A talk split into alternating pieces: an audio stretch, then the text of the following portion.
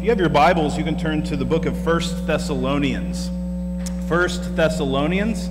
If you don't have a Bible, there's one that's located right in front of you somewhere. Um, this is our first Sunday, if you came for the first time today, in a, in a new series uh, in this book, in First Thessalonians. Uh, if you go near the end of the Bible, you'll see Revelation is the very end. You scoot back a few books, and you'll find First and Second Thessalonians, kind of small books. So you might take a second to find those. We're going to be reading the first 10 verses today. It's our normal practice to go through books of the Bible uh, passage by passage. And the reason we do that is because uh, it, help, it forces us to look at exactly how God's Word unfolds as it was given. And it also uh, forces us to look at things that sometimes we might want to avoid. And when we do that, we actually discover God's Word is really good and challenging and beautiful in ways that maybe we hadn't thought otherwise. Why are we going into this book, Thessalonians? Why did I choose this for our next study? I have to admit that it's part of my personality uh, to, to pick things that don't get picked very often. Uh, thinking back to the old uh, kickball uh, on the school ground days for me, uh, if I was team captain and we had that awful, horrible practice of like choosing team members, picking, you know, you know how this works. You choose one, and then the last people that are not very good uh, get, get chosen last. And I always hated that when I was the team captain. I would always choose people that I thought would be cho- chosen last, you know, so that I would avoid the embarrassment uh, for their sake. So that's part of my personality. And I got to say that Thessalonians is kind of the, the kid that doesn't get picked very often. Um, you know, when you're standing next to the book of Ephesians or Romans, those are the ones that tend to be team captains and get a lot of play time from churches. Thessalonians sometimes kind of slips through the cracks. So that's part of my personality. I feel like, hey, I want to be the one to talk about Thessalonians. The reason why, in some ways, is because there's some things that are about this book that are hard to approach. Um, there are some passages in these two books, 1st and 2nd Thessalonians, that Paul writes that have a lot of people scratching their heads. Two passages in particular, one in 1st Thessalonians, one in 2nd Thessalonians, are probably two of the most disputed or debated passages in all of the scripture. And both of them have to do with the coming of the Lord, the, the future, um, what is sometimes we call eschatology, that is the study of last things. And for that reason, there's a lot of head scratching. We don't really know what those passages mean. We're going to talk about them as we come to them. But I think for that reason, it's kind of a mysterious book for a lot of people. It deals a lot with the coming of Jesus and with God's judgment and, and the end of, of time. And that, for many, is kind of like i am not sure I want to talk about that. Now, there are some churches you can go to that talk about that all the time, right? That's like, that's the thing that they talk about. If you've been here for a little while, you probably will notice that that's not our vibe. It doesn't mean that we avoid it, though. It means that we talk about it when it comes up in the scriptures, and we are going to talk about those things, but maybe there's a little bit of embarrassment sometimes when we talk about things like the coming of the Lord, and we wonder, do I believe this? And is this how is this going to work? And is this just something that people, you know, who are crazy believe in? We're going to talk about all of those things. I'm just mentioning a few things why 1 Thessalonians and 2 Thessalonians sometimes get avoided, even though there's some great one-liners in the books uh, types of verses that you might see printed on pillows at Hobby Lobby. Um, we get a few of those verses in, but as a whole, it's not something that we talk about a lot. But I love this book, and I want us to go deeper into it and actually experience what Paul gives us in this, this tiny church in Greece. Um, has an amazing story of transformation. And that's what I want us to start with today, which is how the Thessalonians were transformed by the gospel. And this book is not just written to them, it's written to us. How are we transformed by the gospel ordinarily? That's going to be the question in the back of my mind as we go forward today. Let's read the first 10 verses together. Paul, Silvanus, and Timothy to the church of the Thessalonians in God, the Father, and the Lord Jesus Christ, grace to you and peace. We give thanks to God always for all of you, constantly mentioning you in our prayers, remembering before our God and Father your work of faith labor of love, and steadfastness of hope in our Lord Jesus Christ. For we know, brothers, loved by God, that He has chosen you, because our gospel came to you not only in word, but also in power and in the Holy Spirit with full conviction. You know what kind of men we proved to be among you for your sake. And you became imitators of us and of the Lord, for you received the word in much affliction with the joy of the Holy Spirit. So you became an example to all the believers in Macedonia and in Achaia. For not only has the word of the Lord sounded forth from you in Macedonia and Achaia, but your faith in God has gone forth everywhere, so that we need not say anything. For they themselves report concerning us the kind of reception we had among you, and how you turned to God from idols to serve the living and true God and to wait for his Son from heaven, whom he raised from the dead, Jesus, who delivers us from the wrath to come. This is the word of the Lord. So, a number of years ago, uh, I was just working at home at our kitchen table, and one of my sons ran into the house very excited. Uh, and he comes up and he says, Dad, you have to, you have to come see this. Come with me. Uh, and so I'm like reluctant. I'm like, okay, you know, can it wait? He's like, no, it can't wait. You know, it's like, you got to come now. And so I come outside with him. He wouldn't tell me what it was. He takes me over to this little dirt section uh, beside our uh, air conditioning unit outside. There's a little patch of dirt beside it that uh, a kid a long time ago had pulled all the grass out. And so there's just a little patchy spot there. And he shows me the weeds that are sprouting there. These little semi tall weeds are on the ground. And he says, Dad, can you believe it? And I'm thinking, weeds in my yard? Yes, I, I can believe that. Uh, I remember him saying, Can you believe it? And he said, They're growing there all by themselves. In other words, we didn't plant these, and they're growing. Isn't that amazing? What I was seeing in that moment was Weeds are ordinary. Weeds happen, they're common. They grow in places on the ground after the monsoon here, as we're experiencing right now. But what he was seeing is that weeds are extraordinary. They're not ordinary, which is also true because when, it, when you think about it on a base level, how can such things happen? How can things grow from the ground? I mean, that's, that's a deep subject. It's amazing when you think about it. It's actually unbelievable, and everything actually is unbelievable when you slow down long enough to look at it and think about it. But it's also true that it's common, that that is the way things are. Oh, I say that because as we come to 1 Thessalonians today, and Paul talks about this gospel that has come to them, you need to see the extraordinary power of the gospel, and you need to see the ordinary means by which it comes. This is both true of the gospel. It is extraordinary, it comes with power. This morning, the gospel is being preached, the gospel is true. It has extraordinary power, and it actually enables extraordinary change in God's people. It's also ordinary. It's also the way that God has made it to work from the very beginning. It's also very commonplace because this is God's world, and He made a world where the gospel is true and rings out, just like He made a world where weeds are amazing and yet common. This power is being noticed by the, the Thessalonians as they are changed by the gospel. Look at verse 2 with me as he describes the very first thing that he's giving thanks for. We give thanks to God always for all of you, constantly mentioning you in our prayers, remembering before our God and Father your work of faith, your labor of love, and steadfastness of hope in the Lord Jesus Christ. He mentions three virtues here that are mentioned throughout the scriptures faith, hope, and love. Paul later will say in another book, the greatest of these is love. This is the trinity of Christian virtue. This is what happens when lives are transformed by the gospel. There's an increase of faith, there's an increase of hope, and there's an increase of love. It's mentioned in Romans.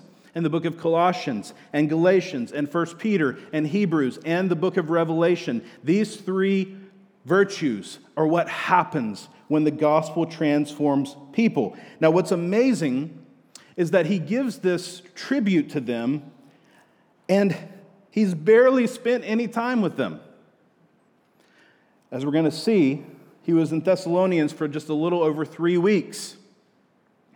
And yet, the seeds of the gospel that were planted there are now resulting in so much fruit. It is extraordinary. But what Paul did there was the same thing he did in every city, it was very ordinary. Here's what I want us to see today the gospel often works in a very ordinary pattern, but results in extraordinary transformation over time. The gospel often works in a very ordinary pattern. We're going to talk about the pattern of what Paul did in Thessalonica and what it resulted in, and what it can still and does still result in for those who believe in this gospel. It is ordinary and extraordinary. What is the pattern? This is Paul's pattern in a lot of places, but this is what he did with the Thessalonians. First, the word comes. Secondly, the Holy Spirit gives power. Thirdly, the life is transformed. That's the ordinary pattern.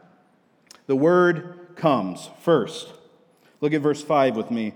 He says, Because our gospel came to you not only in word. Now just pause there for a second. He's going to go on to say it came in power. That's what happened. But first, it came in word.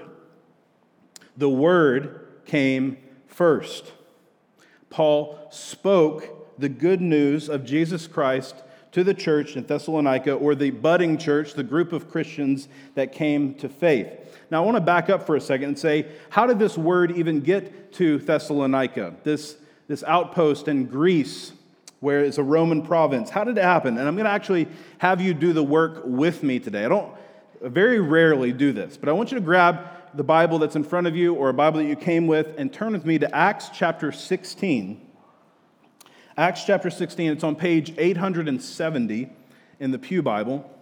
If you're using that black Bible in front of you, turn with me.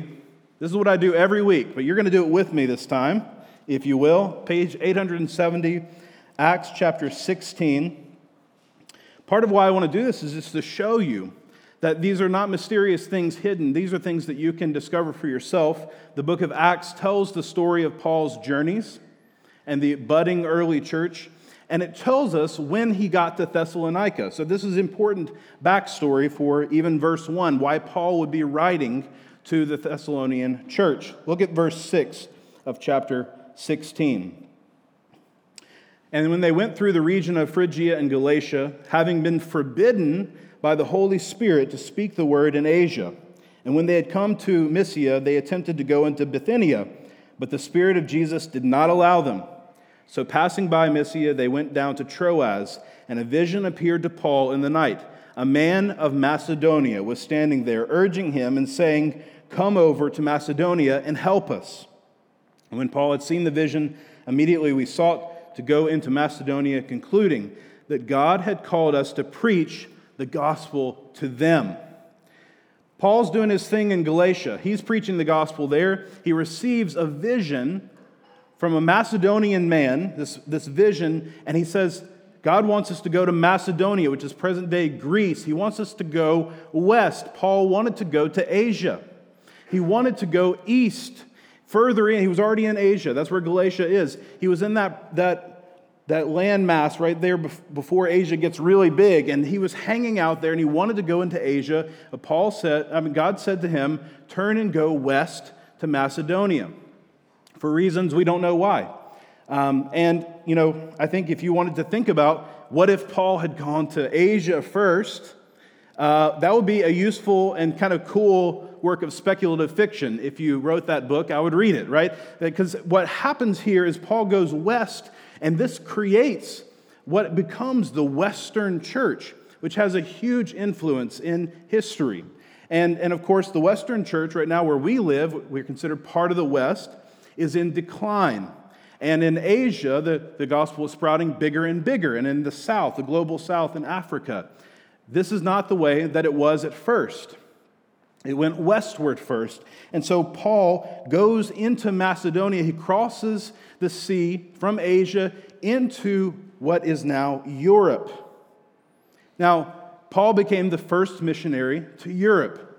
And it probably didn't feel all that significant to him because this is the Roman Empire. And he's in one province of the Roman Empire and he moves over westward towards another province. But in God's plan, this is where the birth of the Western church begins in Macedonia. Still, still with me in Acts chapter 16. Go down to verse 11. So, setting sail from Troas, we made a direct voyage to Samothrace, and the following day to Neapolis, and from there to Philippi which is the leading city of the district of Macedonia and a Roman colony. So he goes through a couple of towns and he ends up in Philippi. Now, the rest of chapter 16 is Paul at Philippi. Now he's in Europe. Now he's in Macedonia. He's following the call of God to where he has been called westward into this new region. And he spends some time in Philippi. The rest of chapter 16 is the conversion of Lydia. She is the seller of purple dyes, and she comes to faith. She and her household are baptized. Paul then is thrown into prison. The Philippian jailer is there. He converts through an amazing circumstance. He and his household are baptized. It's, and Paul is then able to move on. So we're just following Paul across a map here.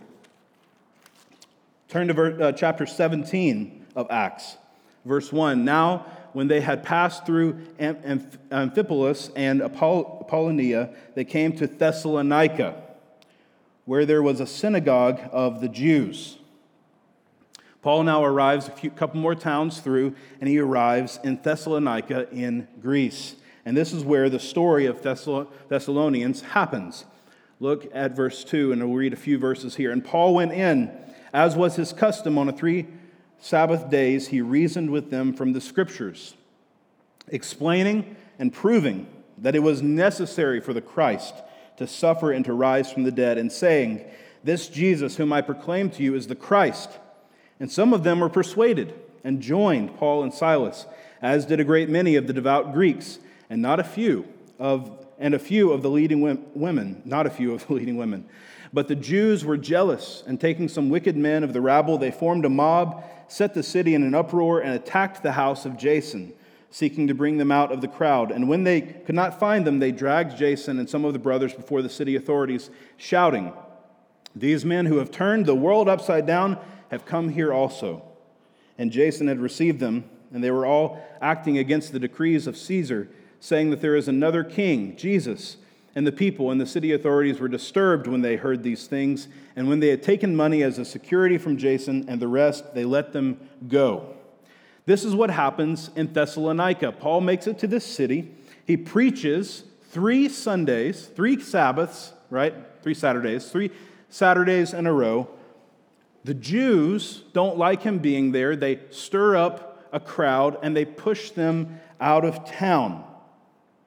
But while he's there, over those three Sundays, many devout Greeks, those are Gentiles, come to faith. And not a few of the leading women of the city, the influencers, and a few Jewish people as well. They get run out of town. Paul goes first. He leaves and he goes by himself through Athens and to Corinth. I'm skipping over some things. But this is what happens next Silas and Timothy follow him and eventually end up in Corinth as well. Turning one more page, this is the last one I'll make you do the homework for. Chapter 18, verse 5, we pick up where? When Silas and Timothy arrived from Macedonia, Paul was occupied with the word, testifying to the Jews that the Christ was Jesus they join up Paul in Corinth. Now, it is from Corinth that Paul writes the letter of Thessalonians. And if you go back to the book of Thessalonians, now in the first verse, Paul, Silvanus, and Timothy, they're hanging out in Corinth and they're writing this letter. Silvanus is Silas, by the way. That's just a different name, or a Latinized version of his name. Paul, Silas, and Timothy write from Corinth, this is what has happened. the word came to the people of Thessalonica from Paul. Three weeks of preaching. And already he hears from Timothy when Timothy joins him, and this is how he writes I hear about this work of your faith and the labor of your love and their steadfast hope in Jesus. This is what the gospel has done. This word that went to them. And what was the content of that word? What did he do for those three weeks when he preached? Well, it said it right there in Acts chapter 17. The three weeks had three points. I don't know if he did one point every Sunday like it was, you know, like a modern day preaching, but I can imagine that he did. All right, so what he did is explaining and proving that it was necessary for the Christ to suffer and rise from the dead, and saying, This Jesus whom I proclaim to you is the Christ. Three main ideas, three Sundays. The historical Jesus, number one, is the Christ. This one who was crucified was actually the Messiah. That's the name. Messiah is the Old Testament uh, this promised one is the Christ. Jesus is the Christ. Number two, he had to die. He had to die. It was necessary for him to suffer on our behalf. Number three, he was raised from the dead. He had to be raised from the dead. Three main ideas, and that was enough. The gospel took root in Thessalonica and spread such that just a little while later, just a few cities later, Paul is hearing about how amazing their testimony is and how changed the city is. It came from the Word. Jesus is the Christ. He had to die and was raised from the dead. That Word went out and bore much fruit. That's ordinary. That's what happens. But it's also extraordinary for the lives of the Thessalonians who were changed by it. Paul is quick to say, though, that it didn't just come in word. Look at verse 5 again. Because our gospel came to you not only in word, but also in power and in the Holy Spirit and with full conviction. The second way that the gospel comes ordinarily is that the Holy Spirit gives it power. It is not the word alone that transforms us. Otherwise, everyone who reads their Bible every day would never be a jerk. But we've got some counterexamples of that, perhaps, that you may have seen. This doesn't make sense because, it makes perfect sense uh, because the enemy himself, we're told in Scripture, knows the word better than anyone. He knows the word. He uses the word to tempt Jesus.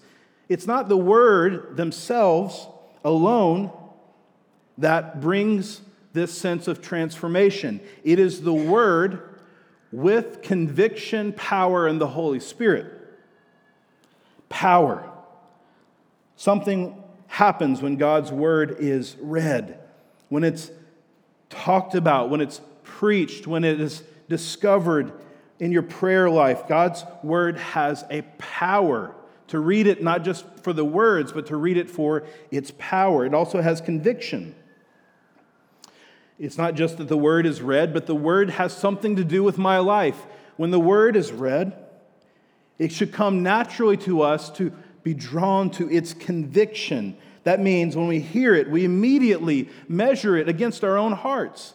Do I believe this? Does it make sense to me? Am I living this way? This is what happens. A conviction comes over us. How should I change? It shouldn't just exist whether it's true or not true. It should exist of if it is true, what does that mean for me? Power, conviction, and all of this is possible because of the Holy Spirit. Other passages in Scripture show us that the, the Holy Spirit is the engine for these other two things. The Holy Spirit brings power and brings conviction of sin. And so, when we are to be transformed, it's not just that we hear the word, but that we ask for the Holy Spirit to bring its power into our lives. This is ordinarily how the gospel transformation works. The word comes, the Holy Spirit gives its power. Third and finally, the life is transformed. Paul spends the rest of this section talking about the transformation of the Thessalonians and it is amazing. Four things he points out. He says, first, this transformation has resulted in rejoicing in affliction.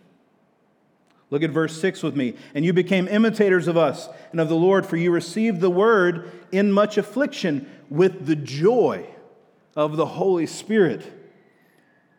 You see, this, this word came to them, and it was such good news that it transformed their way of understanding their current suffering and the suffering that followed. Because as we saw, the Jews didn't really want this message to be out there, and so they chased Paul. Actually, they actually chased Paul to another city. If you had read on in Acts chapter uh, 17, you see they hated him so much they followed him to the next city so that they could tell them to make sure that they attacked them as well. This is the environment that the Thessalonians are in. But the report, the transformed life that's getting back to Paul's ears, is that they are joyous in this affliction. Rejoicing in affliction. Number two, a reputation for faith. Look at verse 9. For they themselves report concerning us the kind of reception we had among you and how you turned to God from idols. Sorry, I'm looking at the wrong verse here. Verse 7. So that you became an example to all the believers in Macedonia and in Achaia. For not only has the word of the Lord sounded forth from you in Macedonia and Achaia, but your faith in God has gone forth everywhere, so that we need not say anything. He says, you proved to be an example. You became an example. The word model there. Now, the scriptures are filled with this kind of language of imitation of models. But this is the only place in scripture where an entire church is commended as a model. The Thessalonians had such a transformed life that Paul is finding himself meeting people that already know about them. And he's the one who started the church and was only there for three weeks. But he hears the reputation wherever he goes. He says, your, your reputation sounded forth. Literally, it rang out. Again, the only time in Scripture we get this description. But in other Greek literature, it is the sound of a clap of thunder or the fanfare of trumpets. Your life is just being proclaimed everywhere, Thessalonians. I'm so thankful to God for his work in you because you have a reputation for change. Rejoicing in affliction, reputation for faith. Third, repentance. Verse 9 For they themselves report concerning us the kind of reception we had among you and how you turned to God from idols to serve the living and true God. Repentance. We often talk about repentance. What does it mean to repent? The word means to turn away from something. And we often say there's two turns in repentance there's turning away from sin and there's turning towards God. And that is exactly what Paul says here. This is a proof text for what repentance is. Two turns. He says, You turned to God from idols to serve the living and the true God. This is Greece. This is the place of the pantheon. This is, you know, now it's a Roman province, but there's Roman gods mixed in. This is an area where polytheism is the norm. It's just in the air to, to worship many gods. And so it's so radical. The Thessalonians would, would have this view of God, not where they took Jesus Christ and what Paul had said and put it on a shelf next to the other gods, but they would actually take those shelves down and turn to the one true and living God. They would have a strong temptation to just put Jesus on the shelf with everything else, but they were gripped by the gospel. Little that they understood it with the words that Paul said, they changed because the one true and living God had gripped them. And they knew that it required more than just worshiping Christ, it required worshiping Him alone. Rejoicing in affliction, reputation for faith, repentance, fourth and finally, readiness. A readiness in verse 10 and to wait for His Son from heaven, whom He raised from the dead, Jesus who delivers us from the wrath to come. He says, one of the things that we've noticed about you, Thessalonians, is that you are ready for Christ. You're waiting for him in faith. You're believing the right things about the future. Now, they've got some wrong views of the future. This is just Paul's glowing at the beginning, okay? We're going to talk about how they were wrong. They thought Christ was coming back immediately. There's, there's going to be some problems. We'll get there, but he commends them first for their readiness. Paul sees that they've already assumed the resurrection and the ascension. They believe it, to wait for this Son from heaven, whom he raised from the dead. God raised Jesus from the dead, and then apparently he's not here anymore. He has been ascended, but they believe that Christ will come to deliver them from God's wrath. We're going to talk about this more as we go along, but the wrath here is not an outburst of God's emotion. He doesn't just get fed up. This is the natural consequence of a holy God a God who has been patient, the scripture says, not wanting any to perish. This God will come, though, in wrath. The Thessalonians are eager because they know they've been delivered from the wrath to come. This is what's happened from three weeks of preaching. The word went forth, the Spirit brought power, conviction and the lives of the Thessalonians was changed. It was extraordinary, but it's also ordinary. It's actually what Paul did in every city that he went. Now, the fruit, the results are not something that he controlled. The fact that it was an outburst in Thessalonica was not something he predicted. It's what the Spirit did. We don't have control over the amount of fruit, but the process is the same. It's the ordinary way that God changes people. And we need to see that first, it didn't happen with the Thessalonians, it happened with God. As I said, the first thing that came was the Word, but that's actually not true. Look at verse 4. The very first thing that happened is that God set his love on them. For we know, brothers, loved by God, that he has chosen you. Before even the word came, God had set his love on the Thessalonians. The Thessalonians had nothing to do with God.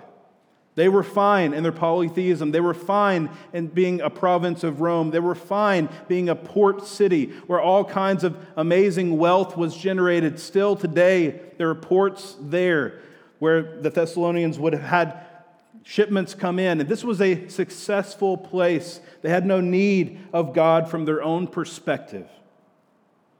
Paul gave the vision of the Macedonian man to God gave it to Paul, who then responded and brought this word to them.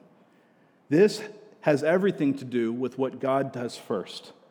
He loved these Thessalonians and he chose them in himself. He set his love on them. Then he gave them the word. Then he gave them the Holy Spirit to respond. And then he brought fruit that resulted in a huge reputation for faithfulness. And all of it started because of God's love for them. This is the way that God transforms us. And it's still at work today because this is an ordinary Sunday. It's so ordinary. If you come back here next week, we're going to be doing the same types of things. We're going to be centered on the Word, reading it, hearing it, preaching it, singing it. We're going to be praying for the Holy Spirit to bring a conviction of power and change. And we're going to be watching our lives for the transformation that should, is promised through the gospel. This is ordinary. It's just what happens. But it's also extraordinary. Because God Himself is still communicating through His Spirit and through His Word. He is still speaking to us and He is still changing lives. He is still bringing repentance and reputations and a readiness for Jesus into our lives. And so, what we do and what we're called to do is to submit to his ordinary means. If we receive the word, and if we pray in the Holy Spirit, and if we watch for transformation, we will in, see an increase. How much is up to the Lord, but we will see an increase of faith, hope, and love, the virtues of the Christian life are given to us not because we respond to God, but because He loves us first, sets His love on us, then gives us His word, then He Himself powers it, and then He changes us. How do we begin to do this? I believe that Paul gives us a wonderful model. The Thessalonians are a wonderful model. It's probably the closest thing to a formula you'll ever get from me. I don't really believe in formulas, but Paul here is extremely helpful. God can use anything he wants. God can use a car wreck. God can use losing someone in your life. God can use anything that he wants to bring about change. But this is what he ordinarily does He brings the word, he transforms it by his power, and then he changes our lives. And so, when we think about what we are called to do, first and foremost, expose your heart to the Word. Expose your heart to the Word. Faith comes by hearing, and hearing by the Word of God. There is an extreme poverty in the statement you preach the gospel, if necessary, use words. Sometimes probably falsely attributed to St. Francis of Assisi. We know what was meant by that, that the word can't just be mental, it has to, be, has to have action, but it's overstated. Preach the gospel using words because the word is the gospel, what it is in its very definition. It is a proclamation. We proclaim today good news Jesus is the Christ. It was necessary that he die and that he be raised from the dead. That is the gospel, and it is a proclamation that you believe or don't believe. This is where transformation begins in real time. It begins before the foundation of the world with the Lord setting his love on us, but in real time, it begins with us hearing the word. Is your heart exposed to the word? Is there opportunities for it to be exposed more? Do you come on Sunday ready to receive the word? Do you have a life with God on the day to day where his word is transforming you? When we prioritize it, this is the way that God begins transformation in our lives. It is through his word, but it's not through his word alone. It is possible to know the scriptures and not be transformed. We must then also pray for the Holy Spirit to bring conviction and power. Pray for the Holy Spirit to bring conviction and power. Step two. We haven't just done our duty if we've read, but when we read, we see things like this Be holy as I am holy. You can't just read that. There has to be the power and the conviction of the Holy Spirit, but I'm not holy. What would it look like to be holy, to cry out to God for that conviction? Not just to hear, do not be anxious for anything. Not just to hear, be angry, but do not sin. But, but how is my anxiety? How is my anger pushing me away from people and from Christ? Ask the Holy Spirit to bring His power to that thing that the Word is exposed. Number three, watch for transformation. Paul is able to see and be encouraged by the Thessalonians. He sees their progress, and we need to be able to recognize spiritual progress in our own lives. This is hard for us to see. It's hard for us to do this. Sometimes, maybe often, we feel like I'm just in the same place that I was five years ago. That's not true if you've been exposing your heart to the Word and praying for the power of the Holy Spirit. God works in us. Sometimes we don't see it. We need help seeing it. What helps with this? Journaling helps with this. When you look back and you see an old entry and you're like, I can't believe I was so worried about that. I would not approach that like I did then. Having community helps. When other people say, I really see how kind you've become, I see that you did that, That's, it's, a, it's evidence of the fruit of God's work in your life. You have been transformed. We need each other. We need these stones of remembrance so that we can watch for the transformation. I don't know how the Thessalonians saw themselves, but Paul saw them as changed. And he had been there and been with them. Transformation is something that is best watched rather than achieved in some kind of way. But we're called here to be faithful to the inputs that is, the Word, and praying in the Holy Spirit for conviction. And it is very, very, very ordinary. But God uses the ordinary, as He's about to do when we come to the table, this bread and wine before us, to change us in extraordinary ways. That is, in fact, what He does throughout the Scriptures. He takes what is true in all of its glory and extraordinariness, and he says, Here, come eat this meal with me. Come and, and have faith in me. Go to church and be around other people. It's simple, it's ordinary. But over time, God uses it to bring about extraordinary transformation. Let's pray.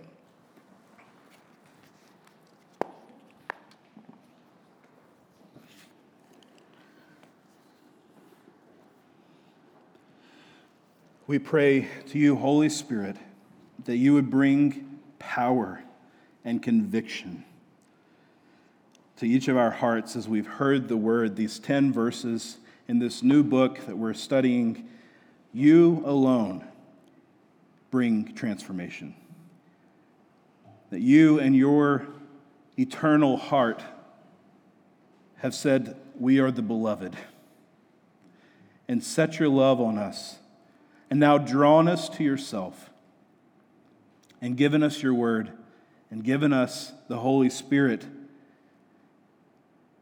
You have given us everything we need, in other words, for life and godliness. Would you help us to be faithful to the ordinary inputs? That we would be in your word, exposing our hearts to it, that we would be delighted with it, that we would be changing people, and that we'd be people that watch and help each other. Thank you that what you have brought us into is simple and ordinary and so very deep at the same time. Feed us from yourself as we come to your table this morning. Give us life in your name. Show us that it is through often these seemingly small things that you do your important work. So give us faith as we come to your table. In Jesus' name, amen.